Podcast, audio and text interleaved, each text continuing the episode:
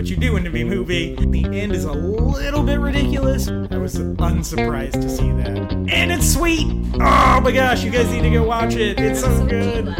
It's so good. I want to watch it again.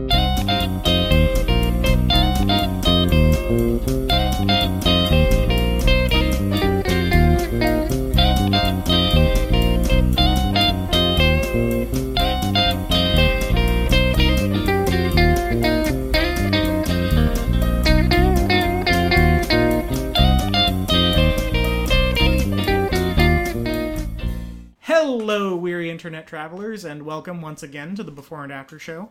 I'm your host, MJ Smith, and much like last week, I'm saying host because Corey Tyndall is not joining us for this episode. He took a couple episodes off. Uh, I hope he's having fun doing what he's doing. Uh, although he did see Fury and he liked it and saw said to uh, give it a watch. I haven't seen it yet, um, but I'm joined by Jonathan Cornell. Hello, hello. Welcome back. Thanks for having me. Yeah, and uh, we're getting ready to talk about the Hateful Eight, and man, is there a lot to talk about because Yeah. this movie is an undertaking. um, but Very before we get into that, uh, what have you been watching? Um, just kind of stuff here from here and there, but I also saw Joy. Okay, Um, how was that? It was good, not Nice. too bad. Yeah. So one of one of the best movies um, that I can think about. About again, not watching the trailer, and even the Mm. trailer didn't reveal what it was. But uh, you know, you kind of talked about it. Spoiler alerts. But um, just her selling mops and Like, because it's it's it's a real story, right? right, Yeah. So loosely didn't- based and one of those yeah, weird yeah. things. I didn't know that. Um, and then the review started coming out, and I was like, wait, this movie's like about mops and this woman who invented the, what? Yeah. Um, so yeah, I even even reading reviews, I kind of still don't know what to expect out of that movie. Um, but you liked it, yeah it was good. Not too bad. It was it was uh just a great movie where it was one of those like things like do you do you did you like um what's that movie called now? I'm blanking on it. I can't i can't think of it but it's just like a movie where like everything's bad it's coming down. Okay. um and just like kind of like down on her luck and then it just like you think it's going to be the worst it can be and then it gets worse and worse and then eventually like she picks herself back up Mm-hmm. Okay. and so you're kind of like okay cool um the the stephen king movie wh- where he's in prison Shawshank Redemption. Thank you. Okay. Kind of like where you're kind of watching it's like, well, how worse can it get? Oh, now it's getting better. Oh, no, it's getting a lot worse. And then at the end, you're just like, wow, he pulled through. Yeah. I felt the same way with Joy, okay. and so she just. Did you like Jennifer Lawrence in it? Um, I'm I'm kind of like lukewarm on I, her. I don't. I don't like her in the Hunger Games. I don't like her in most things. Uh, yeah, I would definitely agree with that. Um, I don't like her her cry face. Everyone talks about that. Oh. It's very annoying, and like I just feel like people are are saying that she's so great, but Yeah. eh, she was good in the movie. She was. Uh, yeah. Okay. and so also i believe that movies are supposed to take you out of reality for Mm-hmm. a while and kind of put you into a different perspective and whatnot Yeah. um, especially if they're fiction or story based and this movie does you, you're Okay. not really paying attention you're thinking that you're in that world That's with good. her so That's that's good. good, same Nice. way with hateful eight too Yeah. have, what have you been watching Um, I actually revisited one of my favorites from this last year um, with my parents uh, because we don't have a washer and dryer. We usually take our laundry over there and watch a movie with them. And we watched The Man from Uncle. I don't know if you saw that or no not. i haven't is it Oh, good I love that movie. It's in my top 10 of the year, Okay. for sure. Like number five or four or something. oh wow I really, really like that's that That's pretty high Um, it's the best spy movie that came out this year. Okay. Um, 2015 was, or oh last come on year. kingsman was great Kingsman was great. King, Kingsman's the second best one. oh okay Um, yeah, the so to kind of rank the spy movies that came out last year, for me it was Man from Uncle, Kingsman, uh, Spectre, Spectre? and Yeah. then Mission Impossible. Um, Yeah. Mission Impossible had some third act problems that I didn't care for. Hmm. Um, Spectre is more problematic, arguably overall, but it, it's at least consistent in its problems. Um, so that's what puts that above that. But I loved The Man from Uncle. Like I remember sitting in the theater and the credits rolling and just looking at my friends that I saw it with and going, the sequel to this movie could start right now and I would sit through it. Like I just want I want a sequel to it. It's awesome. Um, Henry Cavill is a guy that I kind of have written off. I didn't really like his portrayal as Superman yeah at all, really. And so I was just kind of like, well, all right, you're whatever. You're not the best actor. He's so good in Man from Uncle. He plays a great um, Cold War era spy. Yeah. and I like that. And then um, How's the Russian guy? Armie Hammer Yeah. is fantastic. I one of my quote superpowers I like to think is I have a really good ear for um, accents in movies if someone's playing something they're not. And Armie Hammer is American, and his Russian accent is perfect. Like I, I usually can hear an accent drop really easily, and he Right. does not drop that accent at all. Same with Henry Cavill and his American accent. He's a British actor, and he does not drop his accent at all. Alicia Vikander, who's the the kind of the third girl to round out, or the third person to round out the team, the the woman on the team, she's Canadian, I think, and she plays a German, and she's not that great, but she also doesn't really try an accent, so it's not that bad. So it's not like she's trying an accent and failing all the time. Right. So, uh, yeah. And then Hugh Grant is so good in this movie. He's only in like three Ah. scenes, but he's so funny and perfect in this movie. I don't like Hugh Grant that much. It's but been a long time since I've seen anything good exactly. with him in it. Yeah. Um, he was in the movie Cloud Atlas a few years ago. Yeah, it was. Uh, I really like that movie. okay. Uh, people have some problems with it, and Yeah. I totally understand. But I really like that movie, and I like him in that movie a lot. And then I liked him in this. So Who I directed think- that? Which one? The Cloud Atlas. The Wachowskis, the people who did the Matrix. ah, yeah, that's why. Yep. And so, uh, was so were they? Did they good do a good job with directing with that movie? with Cloud Atlas? Yeah. I thought so. Um, it was certainly better than their Matrix sequels. Yeah. Um, But I, I actually like the Wachowskis a lot. I don't know if you saw Speed Racer. Uh, no, I didn't. I, think heard that movie is super underrated. Wow. Okay. Yeah. Um, Which I'm depressed because I actually liked the the TV show. I thought love the was- movie. and that was that was classic, um, you know, '80s anime kind of thing. Yeah, yeah, and I think they nailed it. Um, Okay. They actually ended up developing a new technology for that movie that I don't think I've seen employed since.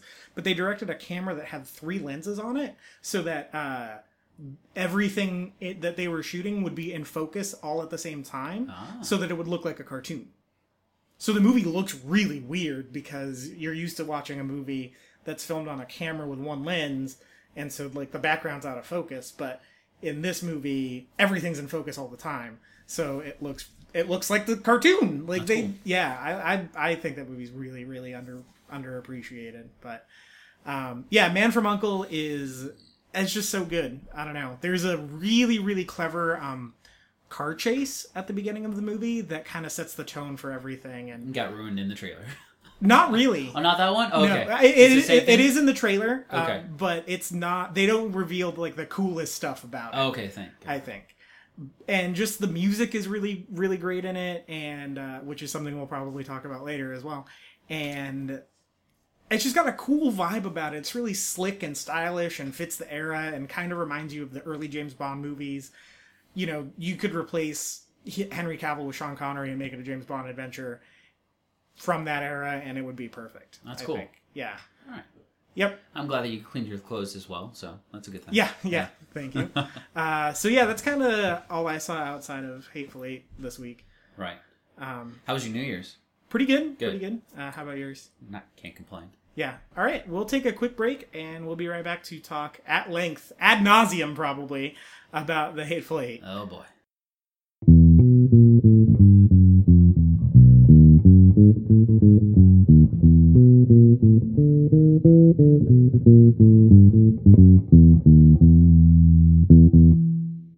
And we're back. So you tuned in to hear us talk about the Hateful Eight, and if you listen to the last episode, you know we both kind of have a big love of Tarantino, Yeah. and we both were expecting a lot out of this movie.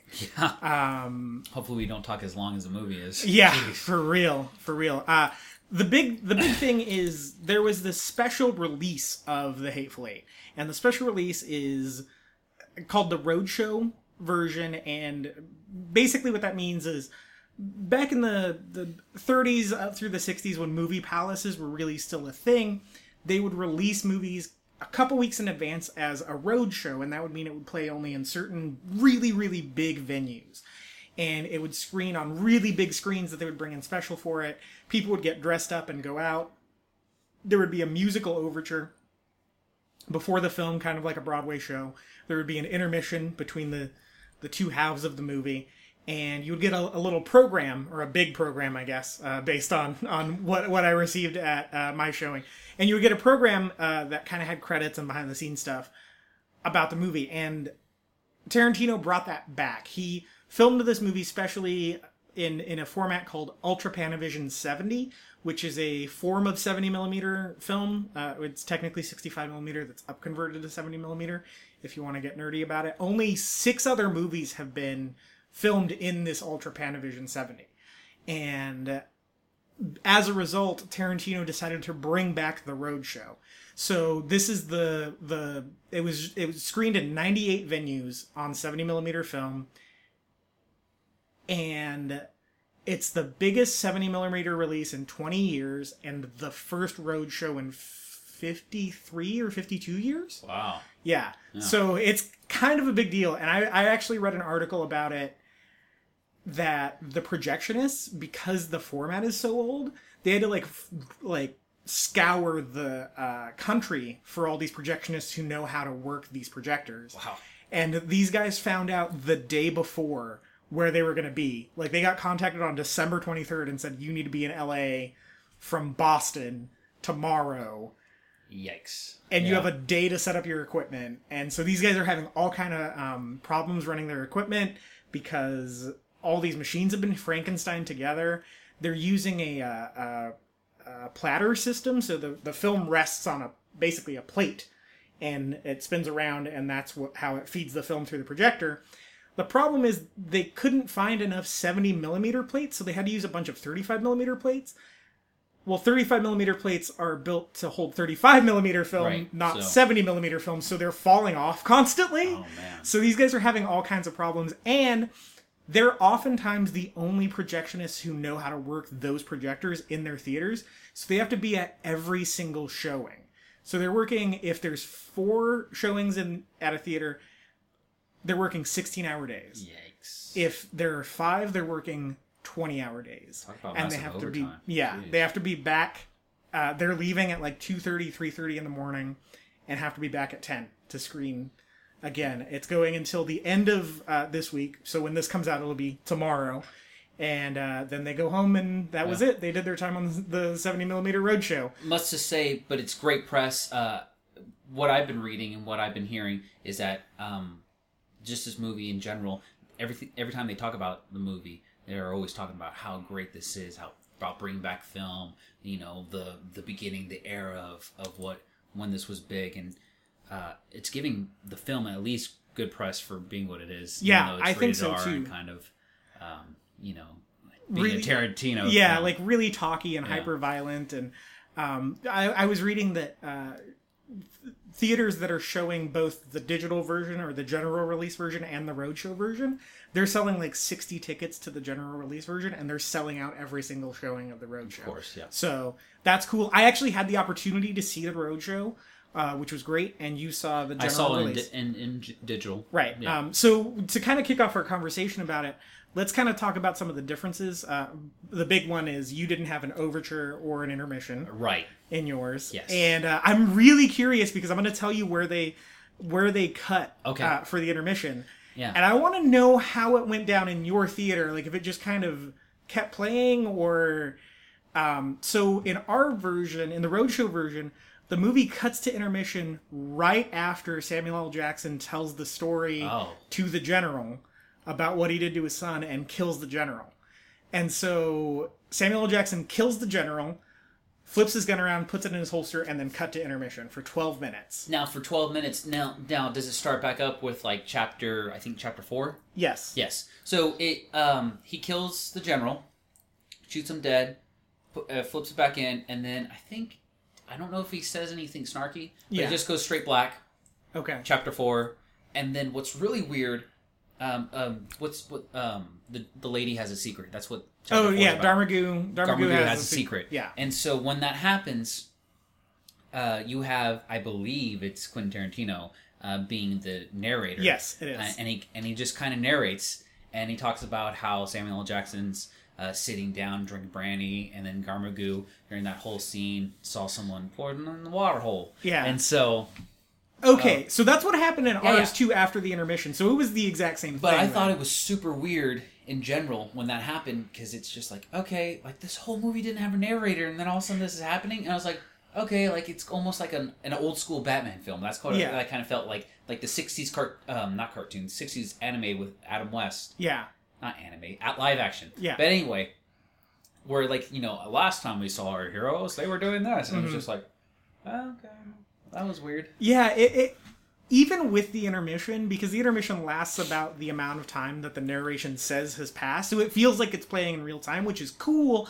The narration feels really out of place. yes yes A- And I was wondering if if they kept the narration because it felt really out of place after an intermission. I can't imagine what it felt like just watching it go right into Yeah. it.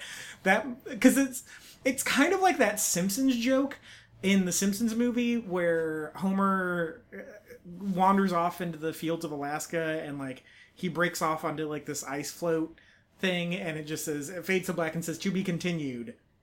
Immediately. And then the movie picks back up. That's kind of how it felt. Yes I, okay i'll agree. I'll agree. Yeah. um yeah that narration was really strange. Yeah um i was wondering if that was a difference. And then i don't know any other specific differences outside of that.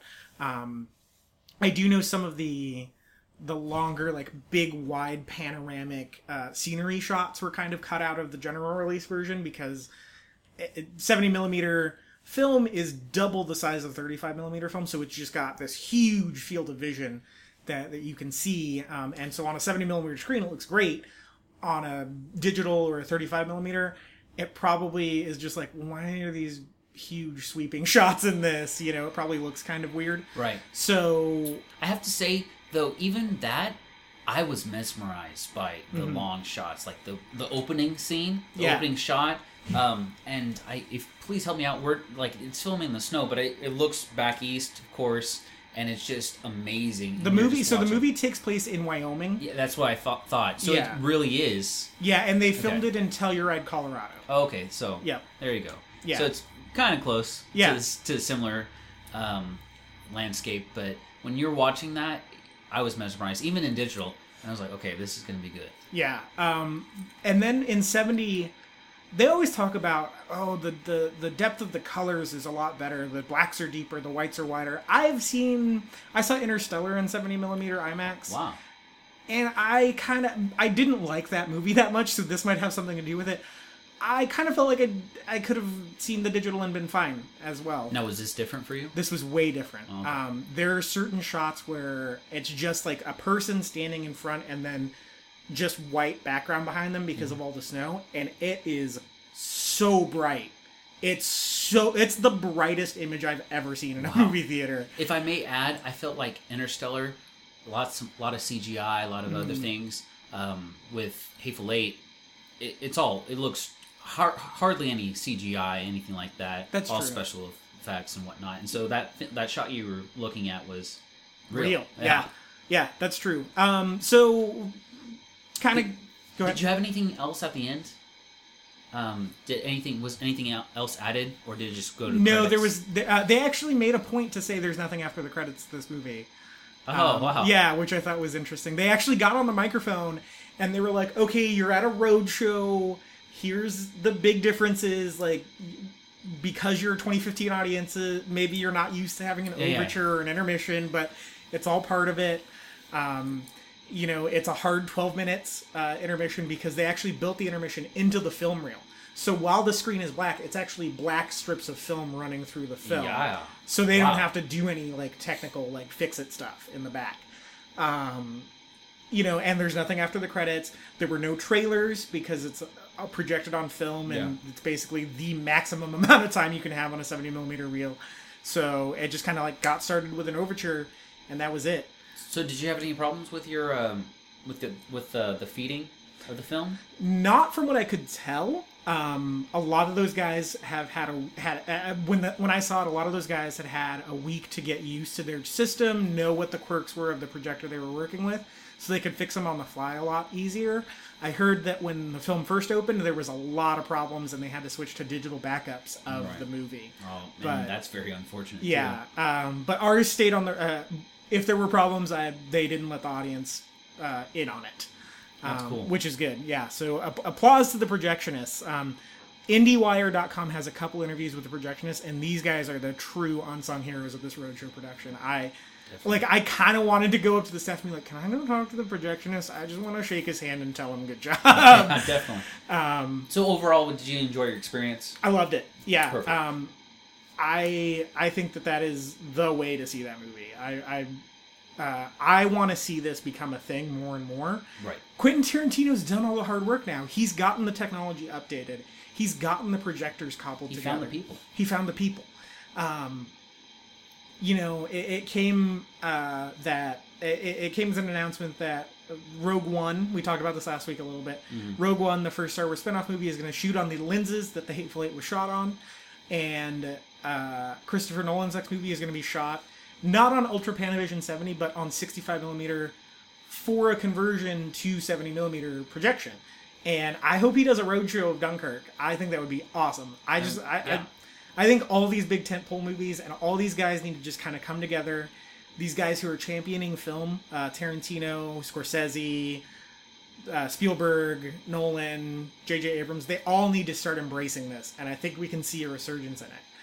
When I bought my tickets two days before, there were about nine tickets sold, and I was kind of nervous, and our theater was packed out by the time we got in the theater on Friday afternoon. So there's a market for this, and I think, I think if movie theaters want to get butts back in seats, this is the way to go. Definitely. It'd be very interesting to see. Uh, I, I still think that it has to be the right market for, for what the movie is. So the movie has to be the right movie for the demographic, for the market, Right. for, for the mo- mo- movie scene.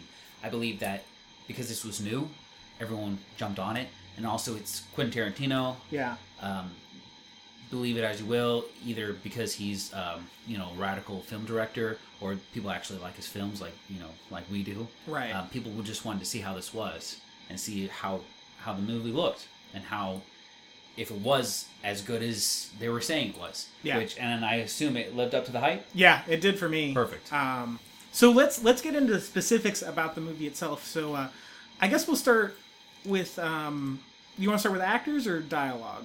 I just want to say that we totally called it. It's just like Clue in the Wild West. Yeah, Like, Clue meets Toy Story. yeah. Two, Clue meets Toy Story. because somebody poisoned the water. in Oh my gosh. Very true. Yeah, we'll get into that later. Yeah.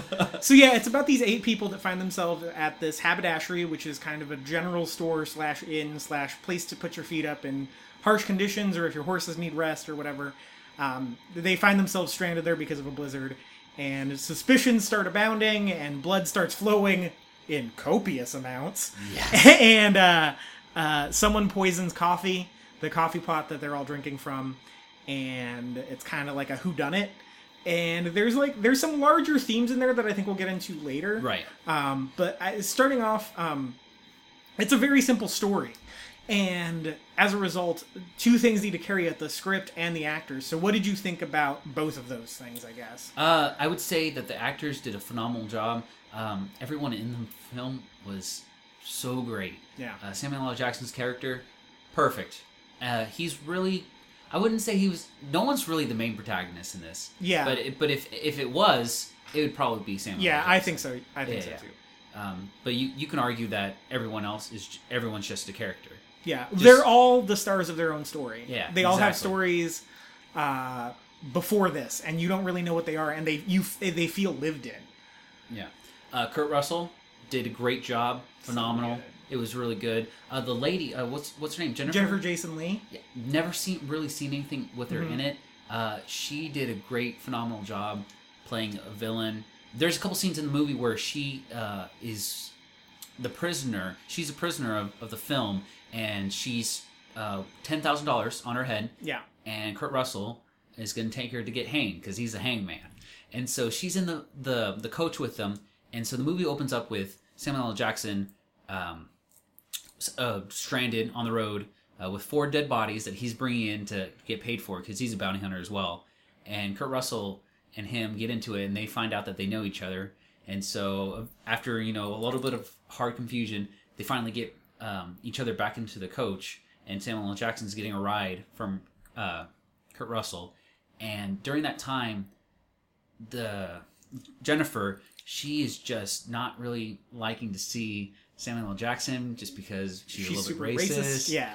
But she plays an evil villain, and Kurt Russell hits her around, and she just licks the blood off her face, and kind of looks like when she's doing it, she's looking into Jackson's eyes, and kind of like, "Oh, you like this? Oh yeah, I'm hard." And Like she's you're like winking at him and "Oh, stuff. okay.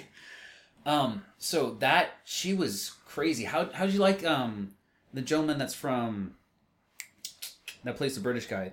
Oh yeah, Tim. Tim Roth, he was my favorite character in the movie. I knew I knew you were gonna say that. Yeah, I It love was- him. It was great. I love him, it? and I love him in everything. Now, did you I like it at, at the end where he kind of starts switching accents?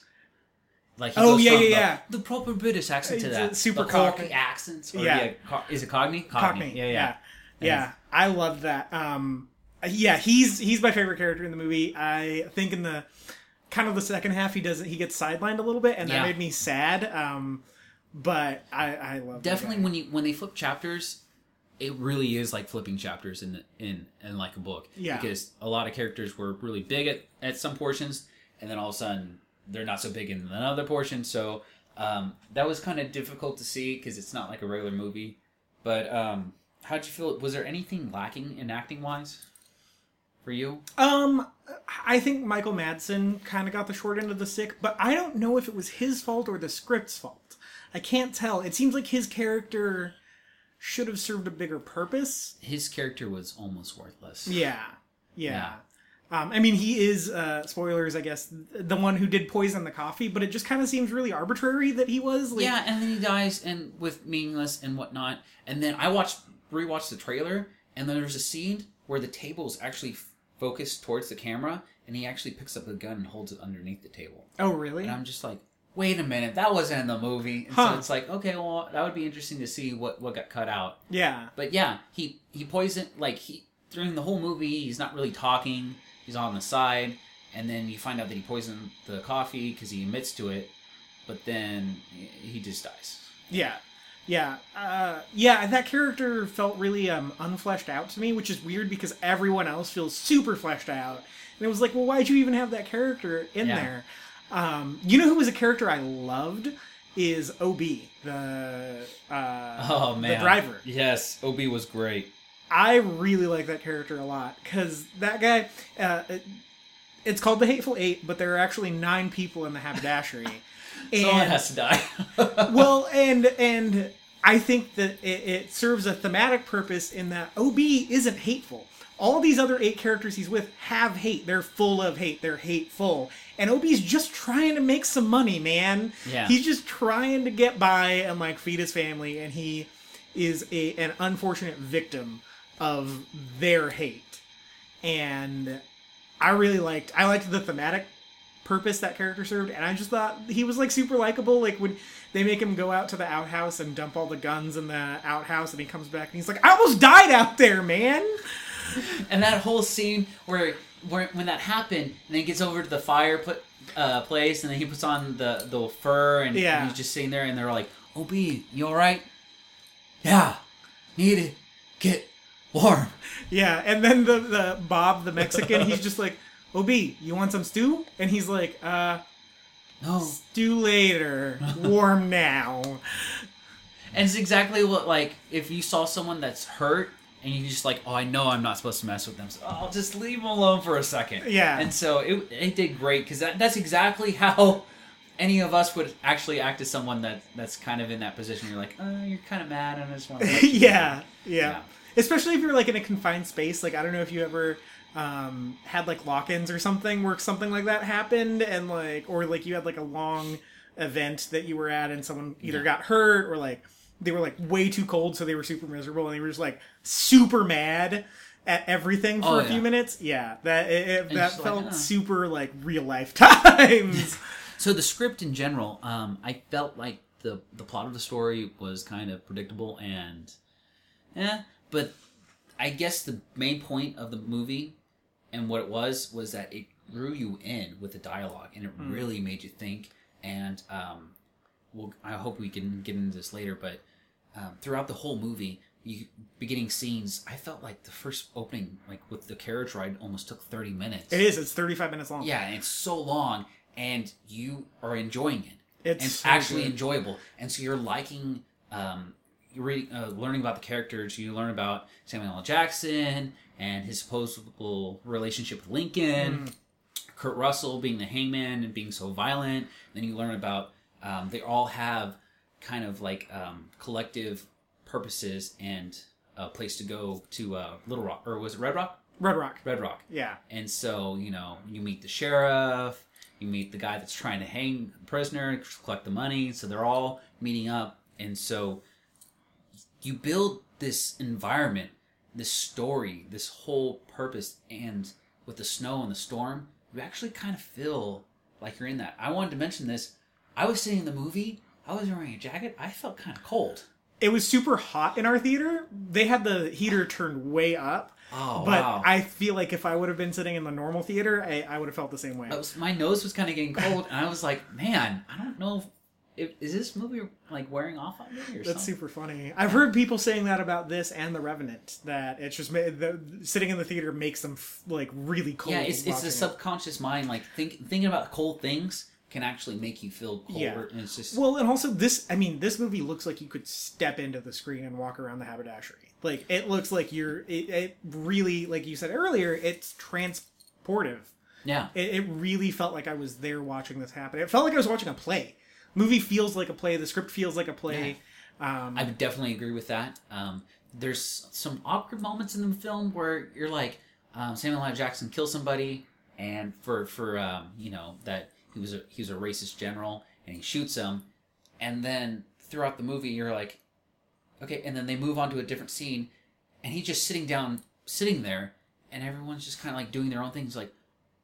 Whoa! If so, I just saw someone get shot, I wouldn't just let some guy sit there. I would go talk to him, or Yeah. I'd be running around. You think that it would be like immediate action because we live in a society now with film that you know if something happens, we need to see immediate reaction. Right. Well, I mean, they kind of like they showed that like um I think it's Bob, and then O.B. has to go back out in the cold, which I thought was hilarious. Yeah. He he drew the short straw, but they go and like get rid of the body, so it's like not in there with them, Yeah. which I think and like I feel like these are all people who just saw the Civil War happen in their country, so they're not really gonna like bat an eye at bloodshed, you know Right. Um, which I, I think that'll be a springboard into what do you think this movie is about? Like, I know we know what the plot is, but the larger themes, I think there's a lot to unpack there. Um, so what, like, what hit home with you? I, I, I think we kind of had a similar experience where we saw the movie and we were like, mm, I don't know about that. I don't know about that movie. Yeah. And then I found myself thinking about it like more and more, even though I'm like four or five days removed from it now. Right. Uh, there, there's some great shots in it. Like I don't, I can't tell what the purpose is, or even like what the main theme is. But just there's some great shots in the movie where um, you it opens up with the with the movie with, with the face of Jesus on Yes. a cross, and and then it goes back to that scene once you realize that like okay, what happened to um, was it Maggie or the the owner Minnie, of the shop Minnie, Minnie? yeah. What happened to her? And it kind of goes back to a shot of Jesus, and I was like, wow, it's kind of like because it's a sacrifice because there was a lot of bloodshed Yeah. at this place.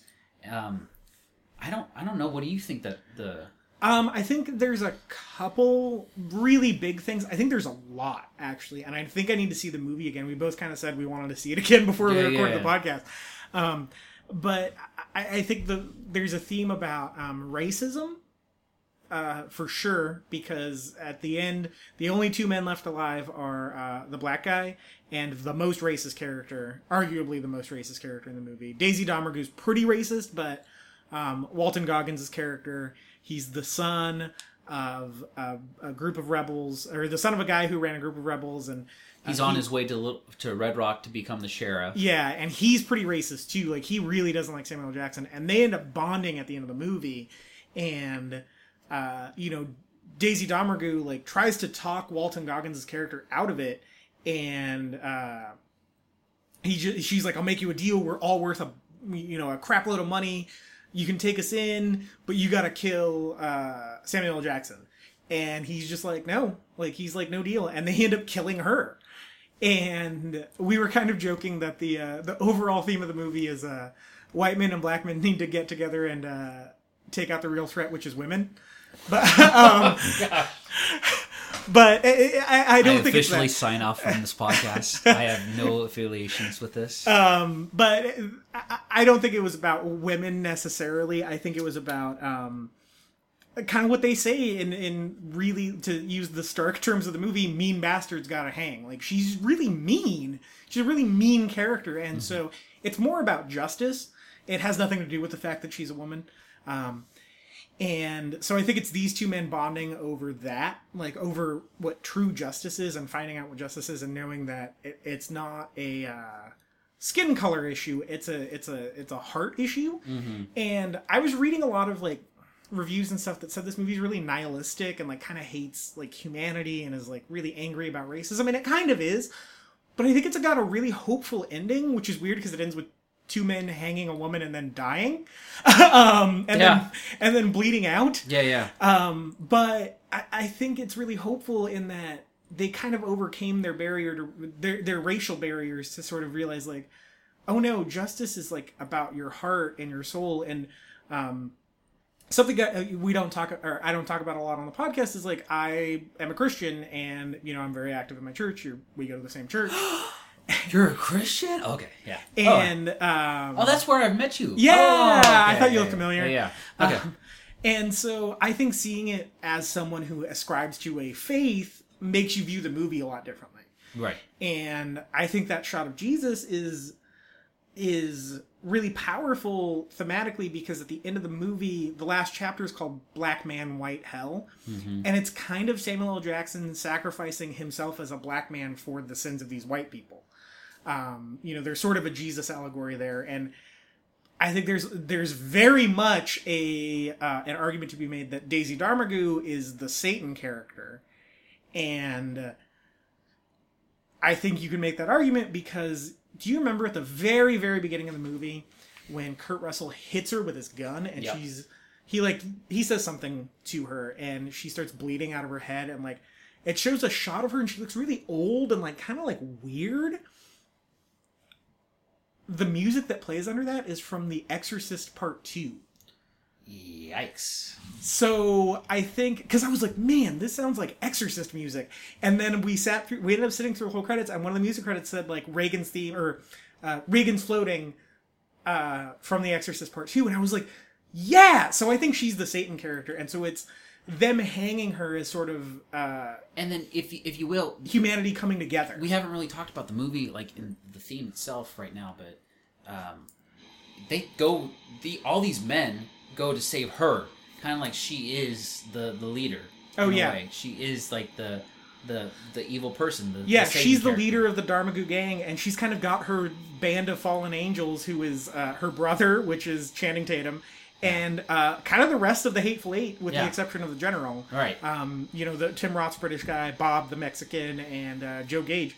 They're they're kind of the fallen angels, and they have like these big bounties on their heads. So I think there's like there's a big Christ and allegory uh, to this. I also think that um, aside from that, like I'm not saying Quentin Tarantino's necessarily a Christian um, at all, Yeah, yeah. Um, but I, I do think he's kind of exploring that theme of Christianity and sacrifice and um, like what it means to lay down your life for another person. And I also think that the hate of these characters, like none of these eight people are particularly likable, and they Kurt Russell hates women, uh, Jennifer Jason Lee hates everyone. Uh, the general hates black people. A lot of people hate black people in this movie. Uh, uh, Samuel Jackson kind of hates white people. And the only two redemptive characters are Chris Mannix, which is Walton Goggins' character, and Samuel L. Jackson.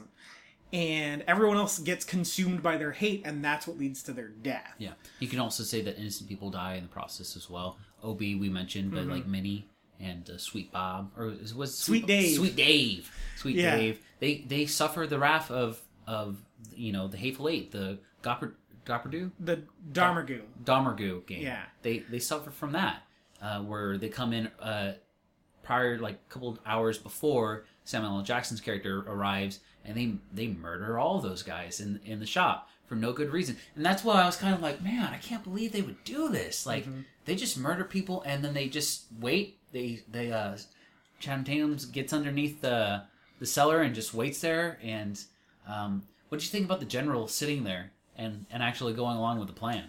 I don't know how I felt about that. Like that's kind of a weird move on his part. Yeah, and it explains because throughout the whole movie, because of course um, Tarantino does his his magical switcheroo throughout Yeah. the whole movie. You're like, what the heck happened? And all of a sudden they start back in the middle and they show what happened to to Minnie and why she died and how she died. Um, but during the movie, the general's just sitting there straight Yeah. kind of not moving. He doesn't even get up to get some soup during the whole thing, and you're like, why isn't he? Why isn't he moving? Why is everyone bl- bringing him stuff? Yeah. And then you find out later that he was under direct orders, like, you get up and move, you're dead. Like, we'll make sure that you die. Yeah. And so it's like, okay, that makes sense why he's kind of frozen in fear. Yeah. But What do you think of that reveal of like Channing Tatum? Because he's his name is in the opening credits. I totally, uh, I was so mesmerized by the movie and, and like the other characters that I forgot that he was in it Oh, okay. until until like um even when when he shot Samuel L. Jackson, I was like, who was that? Who was that? And then once they showed him back up again, I was like, oh yeah, I forgot that he was in this movie. yeah. What did you think of him in this movie? Uh, almost worthless. It, it, he was so short. Yeah. Um, he did a good job, but it was it was towards the last thirty minutes of the movie, yeah. and then they reveal him. Um, uh, and again, and so once they show the Tarantino moment of, of a couple hours before the, the whole scene happened, and they show him killing everything, setting it up, why he was doing it, because to rescue his sister. Um, and then they go back to where he shot um, Samuel L. Jackson in the balls, actually. Yeah. Uh, un- underneath the floorboards. And so Samuel L. Jackson's um, on a bed and he says, "Come on, come on up," blah blah blah. And so, guy Channing Tatum pops up his head, throws up his gun, throws up two guns. Which is the funniest line of the movie. I can't repeat it on the podcast, but Samuel Jackson telling him to throw his second gun up is one of the funniest things I've ever heard in a Tarantino movie. Bet you have. Bet he has another gun. Told you. and uh, then he pops his head up, turns his, his head to to Gamargu, and says, "Hey sis, miss me?" Or something like that. Yeah. And Samuel L. Jackson blows his head off. Literally off. off, and it just uh, in my theater, everyone started laughing. Yeah. it was really violent, and all of his blood and guts and brain matter gets all up on her her face Oh and her gosh. head, and she starts screaming, and she was like, "He was coming out," and he's like, "Well, he was taking too long," and so that was pretty good. Um, again, I, it was worthless character, but but it was it was very it was great to have um, that that second kind of mystery character that during the movie when this when the whole poisoning scene happens, and Samuel L. Jackson has the three remaining guys that are suspect on the wall. And kind of like, okay, put your hands on the wall, and we're gonna figure out who you are. Yeah. Having the extra guy come in, you're like, oh, I, I didn't expect that, and so that was pretty good. What did you think? Yeah, I liked that too. Um, I kind of wish his name wasn't in the opening credits. I knew he was going to be in the movie anyway, um, but I had kind of forgotten, and then his name showed up in the opening credits, and I was like, Oh yeah, they, they that would have been that would have been nice. yeah, to just like what?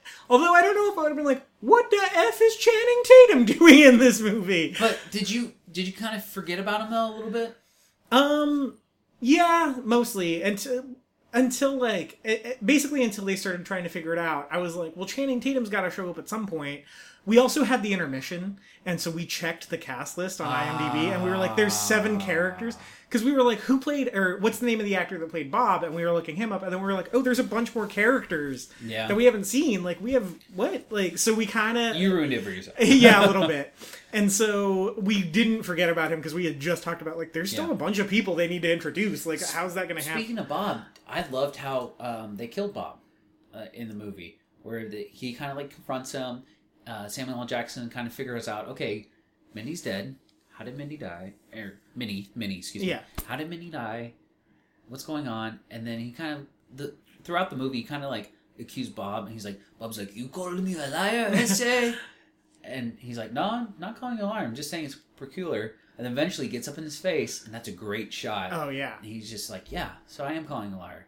And I think you killed him. Boom, boom. Shoots him a couple times in the chest, falls down, takes both of his pistols, and puts it to his head and blows it clean off. Uh, again, Tarantino style, and a lot of squibs, a lot of blood. Oh it was gosh. very, like, it was very, um, how would you? Say, It, it's kind of funny, kind of, Yeah. like like like almost like Evil Dead funny. Yeah, a lot of the violence is really, really funny Yeah. in this movie, um, which I think helps because it's really, really gory, um, but it's really over the top, Yes. um, and in a different way than the Kill Bill movies are. Yeah. Which I thought was interesting because he's done over the top violence before in Kill Bill. I mean, he they all have over Oh, the top they're violence, all- yeah, yeah. but th- that one has like super cartoony, almost anime violence in it. This one has like super exaggerated violence, but n- not in uh, the Kill Bill style. Um, Greg Nicotero, who does The Walking Dead, did the special effects for this movie, so it kind of Wow. a lot of it kind of looks like The Walking Dead to me. yeah. But yeah, there's the scene where they they drink the poison coffee. Um, Ob and Kurt Russell's character uh, are the two victims of the poison coffee, and it's just them like dueling blood vomit, and it's the most projectile, disgusting thing I've ever seen. But it was so funny to me, Yeah. and that I felt like that didn't get as big of a reaction as it should have in our Yeah. theater. I was cracking My up. theater was laughing, and so it was it was pretty funny. Yeah. And, like you kind of didn't want to laugh because you know that they're dying. Yeah. But then you're like, but it's pretty funny. because it's so much blood it's hilarious Yeah. and like he does it like right on daisy's face when he's above her and like it's it felt like a sam raimi like you said evil dead style thing which Yeah. kind of makes sense because evil dead's about a bunch of people trapped in a cabin true. Very true. And and then them trying to figure out the mystery and whatnot. yeah, and surrounded by evil which they are surrounded by evil in this their own evils Very true. The real kind of evil. yeah yeah Evil. yeah How did you? Were you? Was there any mystery involved at all? Did you feel um, like you wanted to discover something? Um, as far as the plot goes, I didn't know who poisoned the coffee. I knew that it was going to be about poison coffee. That was the other thing is I knew that the poison, the coffee was going to get poisoned at some point. So with, as I was seeing people drink the coffee, I was like, when the heck is it going to happen? Like, How did you know it was going to get poisoned? um, I had read so so this movie has like kind of an interesting story where he had written the script and was like, this is going to be my next movie, and the script got leaked online. I heard about that. and he got really mad about it, which is weird because the Django script got leaked online and he was fine about it. Um, but the script for the Hateful Eight got leaked online and he got really mad about it. So he staged a um, instead of making a movie, he said, "I'm not making a movie. Here's what I'm going to do to get back at that person. I'm going to get this cast together. I'm going to have them read it at a theater in LA as as kind of like a stage play." and that's the only time anyone's going to see this ever performed. And uh, he sold it out and charged two hundred dollars a ticket as a fundraiser for, I think, some museum in LA, and it was super well received. And he was like, "Okay, I'm gonna make this my next movie now," and so it still eventually became his next movie. But I knew from the the table read that they did uh, that it was about poison coffee. But as far as I knew, it was just like someone poisoned the coffee, and now we got to figure out who did it. So Yeah. there was a lot left to uh, the imagination for me um, when it started un- unfolding. So really, all I knew is it was about someone poisoning the coffee. Right. But because I knew that, when I saw people drinking coffee, I was like, "When's it gonna happen? Like this is so intense right now, watching Right. people drink coffee." Because Now that's kind of funny because throughout the movie they're drinking a lot of coffee. Yeah. And not until about an hour in, left of the movie do they kind of like reveal like, oh, hey, it's gonna get poisoned. yeah, And so, I like I didn't notice that, but I can totally see understand why you would be freaking out because they drink a lot of coffee. so much coffee is drunk, and so I was like, "When's it happening?" and not until the se- the secret Yeah. happens. And Yeah. so, so you didn't feel like there was a big mystery at all. You didn't. No, not outside of who poisoned the coffee. And Yeah. then when they introduced Channing Tatum's character, I was like, well, maybe he snuck up and like poisoned it. That's what and I was then- thinking too, and I was like, "That's kind of lame," but Yeah. whatever.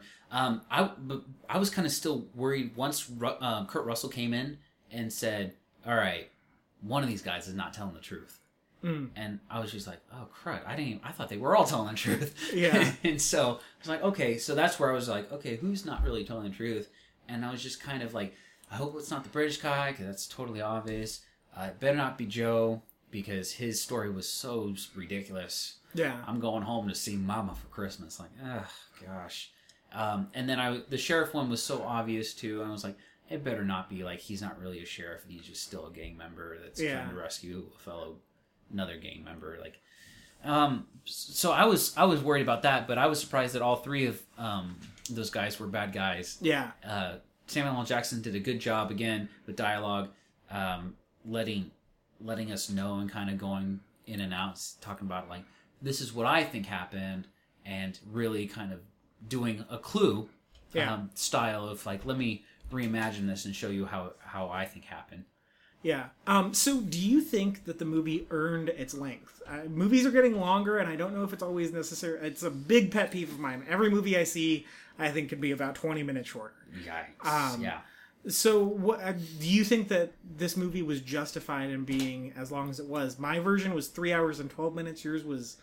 Two hours and forty seven minutes. Yeah, I something guess, like yeah. that. Yeah. Um, to be honest with you, I did look at my clock once, Okay. and so I did. I did kind of put my watch up to the light and kind of like, oh, what time is it? Oh my gosh! Yeah. Uh, I I did see an early showing. I actually went on on an early Saturday morning to see it, and so like that was good. But like I still got done at two, Oh my two and a half, and so it was just like, oh man, that, that killed some time. I would say that it was good. It was in depth. Um, some of the dialogue was way, way too long, way uninteresting.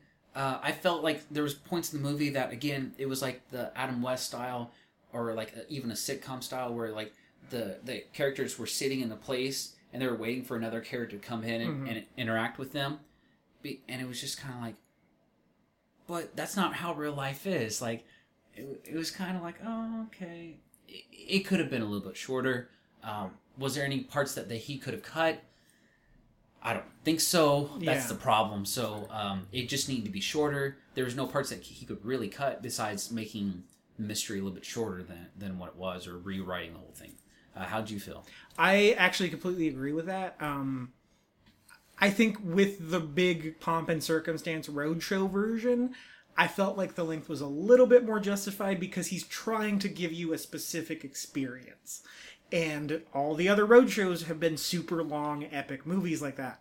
The big difference is uh, this movie basically takes place completely inside. Uh, those other movies are like big sword and sandal, almost biblical epics Right. that have these like big sweeping panoramic shots, and he gets a, a, a good amount of those, Yeah. given that it only takes place in this one area.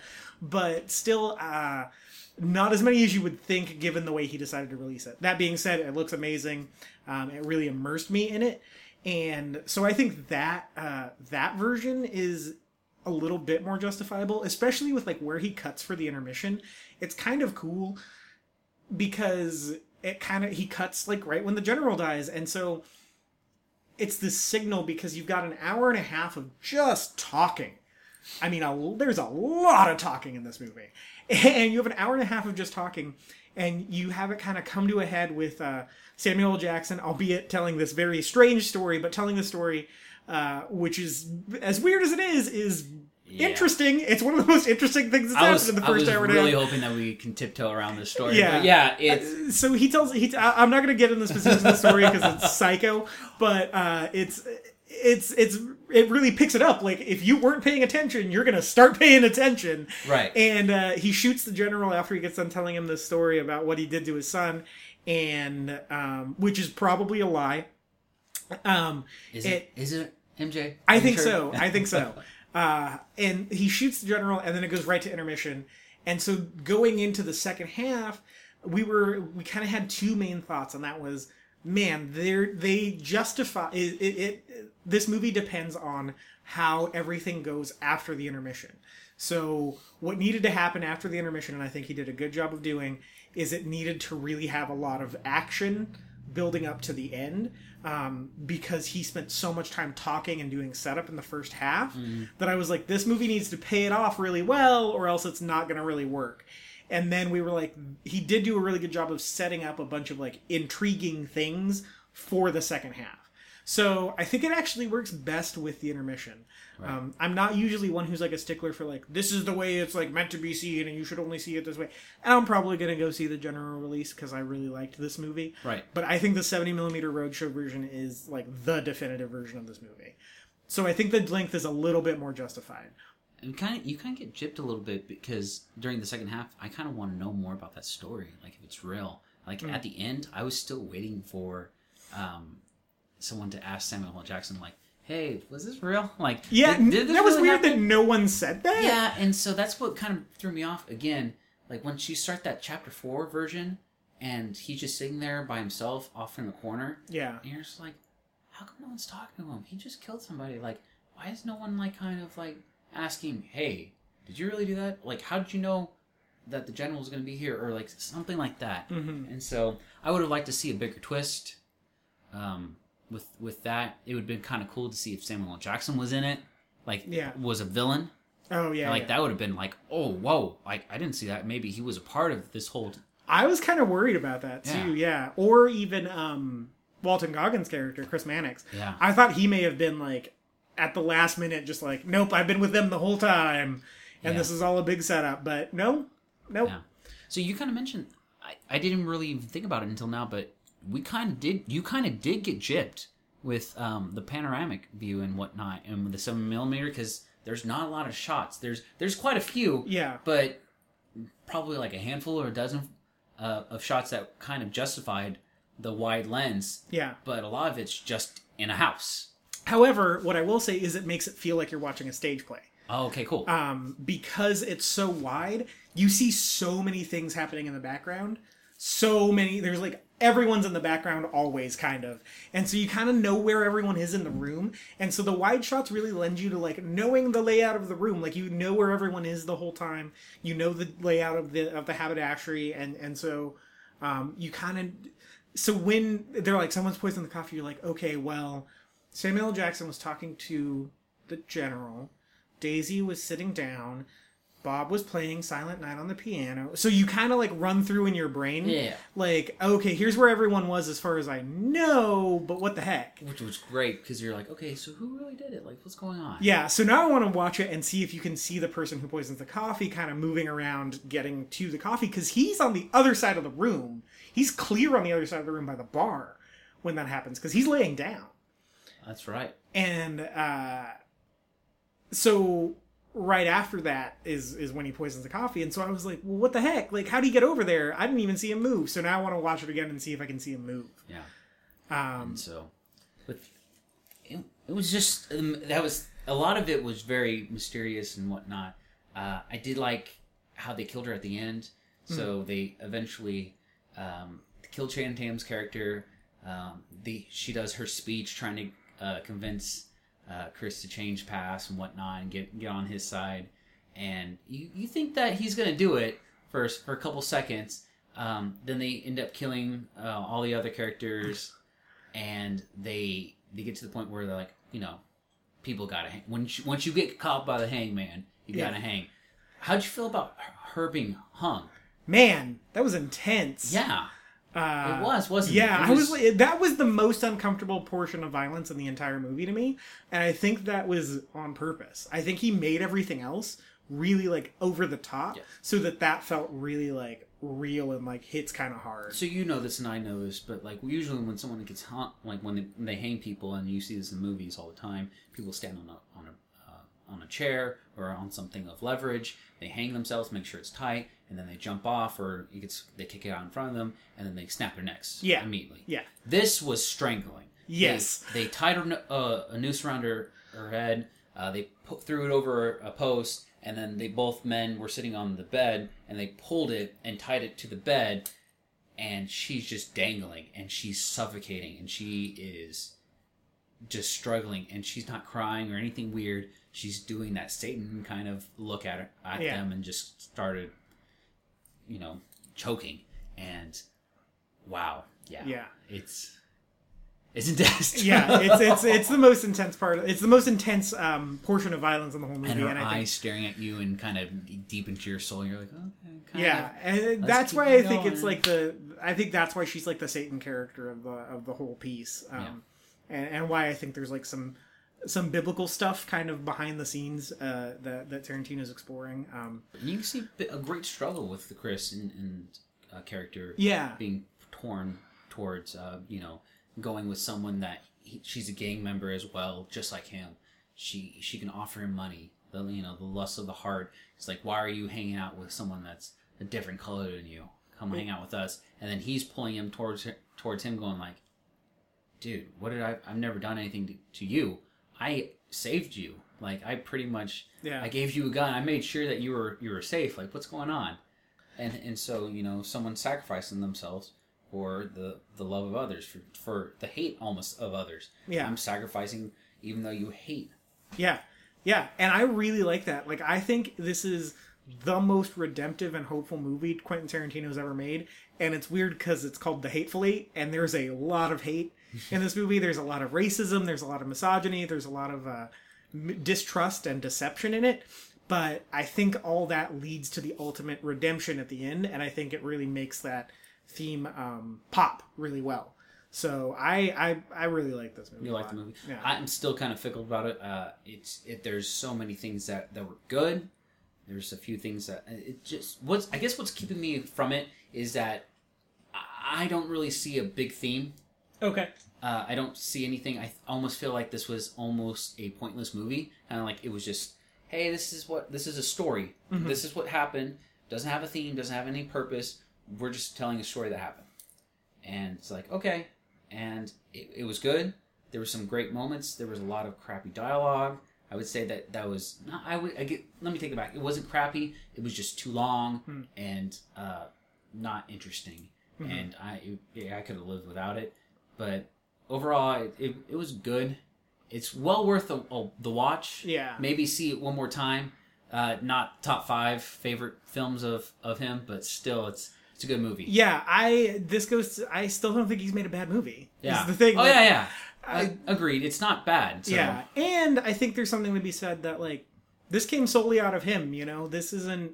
I mean, he's uh, the best thing he does is he does the influences that he has, and he has a lot of influences. But what what he does is, uh, you know, this isn't an adaptation. This isn't a reboot. It's not a sequel. It's it's a completely original story. And so I always have a hard time, uh, really, if if that's the case.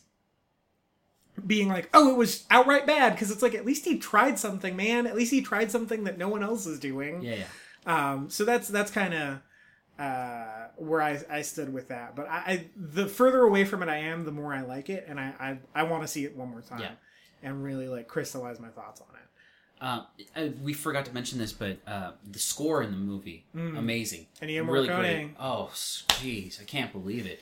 Um, and, and then that just helped with the tone. Um, personally, knowing that they filmed it in the freezer, Yeah. and knowing that that it was cold, you actually thought you were in the snow. You actually kind of wanted to drink some coffee. You kind of felt cold. The music helped too. There's a couple times where they're in the, the outside and the there's like giant like you know like um, almost like violins shrieking, and all of a sudden they go back inside and there's silence. Yeah. and you're just kind of whoa, my ears just kind of rang and popped. when they're like putting the the spikes in the Yes. snow. Yeah. and then they that go back great. inside to to the the British gentleman uh, talking and whatnot. And you're like, whoa, that that was really like nine day. Yeah. Um, we we forgot to mention this, but what, how did you like the the running gag of? I gotta put two pans on the door. I thought that was hilarious yes, every time. Yes, again, funny moments in this movie. Yeah, I really, really like that. Just like because it was so they were so aggressive about it every time. It was so funny. Uh, that and just um, uh, Chris Mannix just being like, "That door's a whore." Every time, every time, it just made me laugh Yeah. so hard. Yeah, yeah, it was it was good. Yeah. Um, kind of uh, last thing, and this is just a bit of trivia. You know the scene where she's playing guitar? Oh, uh, really cool scene. But um, that guitar is from that period, and uh, it was on loan, I think, from the Martin or the Gibson Museum. oh, And uh, Kurt Russell didn't know, and there are only three of those in existence now there's only two. now there's only two. He uh he went and grabs it. He goes and grabs it from her and he smashes it against the wall. And uh it's it's uh yeah, it's a priceless guitar. And, and uh he didn't know it and he smashed it. So when you see her reaction, that's her actually reacting to him doing that because he came up with that on the spot. And so when she goes, whoa, whoa, whoa, whoa, whoa, and she's like looking around like, what the heck just happened? It's because she knew that it was from there. And so she was like, what? Uh, can someone help? Wow, that's so funny because think about last movie that he made, Django Unchained. when he cuts his hand. Yeah, Yeah. When, um, uh, uh, DiCaprio. DiCaprio cuts his hand and rubs it all over her face. Yeah. and she freaks out because she's like, "What the heck is this?" Yeah, because that like happened. That's his real blood on her face, which is the grossest thing. yeah, yeah, yeah. yeah. And I'm, I'm surprised that she was okay with it. But Yeah, yeah, yeah. it's Yeah, and, and Tarantino, I think he uh, he has kind of moments like that. Um, I was just talking to my wife about this. Uh, you know, Inglourious Basterds, when um, the undercover German woman uh, gets choked to death by Christoph Waltz, uh huh. Tarantino went up to her before they started filming. She he was like, uh, "So choking scenes in movies never really look that good. So do you mind if uh, Christoph Waltz just chokes you until you pass out?" And uh, the actress was like. And Christoph Waltz was like, uh, I'm not choking this woman until she passes out. And Tarantino was like, I'll do it. Put on a uniform and choked her till she passed out. And that's the scene in the movie. Oh gosh. Yeah. Yeah. Wow. Yeah. And, and so, like, I understand about being, you know, the realism, but, But- that just Yeah. rocks. Yeah, that's weird. yeah. That's weird. But yeah, so so Kurt Russell smashing the guitar and Don't Jennifer Jason Lee actors. Yeah. Come on. Jennifer Jason Lee freaking out at that is is completely real. And uh, the museum was really cool about it. They contacted the museum, and the museum was like, uh, "Do you need another one?" Also, can we have that one back? Because we're gonna put the pieces on display with like a little plaque that says what the story is. So Oh. that one's going back on display in its broken state because they thought it was such a cool story. Yeah. Um, which is great. Like that's the best possible outcome. Yeah. They'll probably sell more tickets like that, and people Yeah. come go. So, Yeah. wow. Um, talk about ad lib. Yeah, Jeez. yeah. Um, also, uh, my favorite performance in the movie was Kurt Russell's mustache. I do. And when you see real interviews with him, it's like, wait, you can take that off. Oh my god, that's real. Yeah, yeah, yeah. Jeez. He said he hated it. He said that he hated it. Yeah, like, but he yeah, kept it on forever. Yeah. Yeah. So. Well, and he, but he did a, a movie after that that was almost exactly the same. It was called Bone Tomahawk, and he basically had the same mustache in that too. Oh man. Yeah, so That's brutal. Yeah, he had to keep it on for like two movies in a row, and he said that because he's like married to Goldie Hawn, Yeah. and uh, he said that his wife was like super over it by the end. She was like, "I hate that." Um, yeah. Do you have anything else? no. It overall again good movie. Uh, still. I wish I would have. I wish there was more to it. I Mm-hmm. wish there was a bigger mystery. Wish there was Mm. more of a clue factor Mm-hmm. into it. Um, but still, overall, it wasn't a bad movie. Again, Yeah. need, need to rewatch it. But Yeah, I need to see it again too. It's really good. Um, yeah. Thanks for being on, man. Definitely, thanks for having me. Yeah, uh, we'll be back next week. Although uh, we are not taking time off from the podcast, uh, the podcast is changing a little bit until March. Uh, there's not a lot of stuff that I really want to see in theaters. coming out. January is the the dumpster. Yeah, of- January and February. Um, February has like a Coen Brothers movie and like Deadpool are coming out, but nothing's really getting the train rolling again until Batman versus Superman. So we'll be back with the uh, before and after show proper format that that you know and love uh, with Batman versus Superman, and between now and then we're still going to release one episode a week. You'll still get content from us on every Thursday. It's just going to be a little bit different. Um, Corey and I have some ideas that we've been kicking around, uh, and so this is this is going to be our period to experiment um, with some different formats that that we've kind of we don't know if we want to turn them into actual shows or not, or if we just kind of want to try them every once in a while. I, I'm excited about it. I think it'll keep it fresh for you guys. It'll keep it fresh for us. Um, we're going to get back into some older movies, which I've been missing as we've been talking about uh, movies currently in theaters, and uh, we might be revisiting some bad movies, which I know is pretty popular. Um, so keep uh, keep an eye out. We'll uh, we'll see. It's nothing set in stone, so we'll see next week what we come at you guys with. Uh, and until next week, go watch The Hateful Eight. Stay tuned.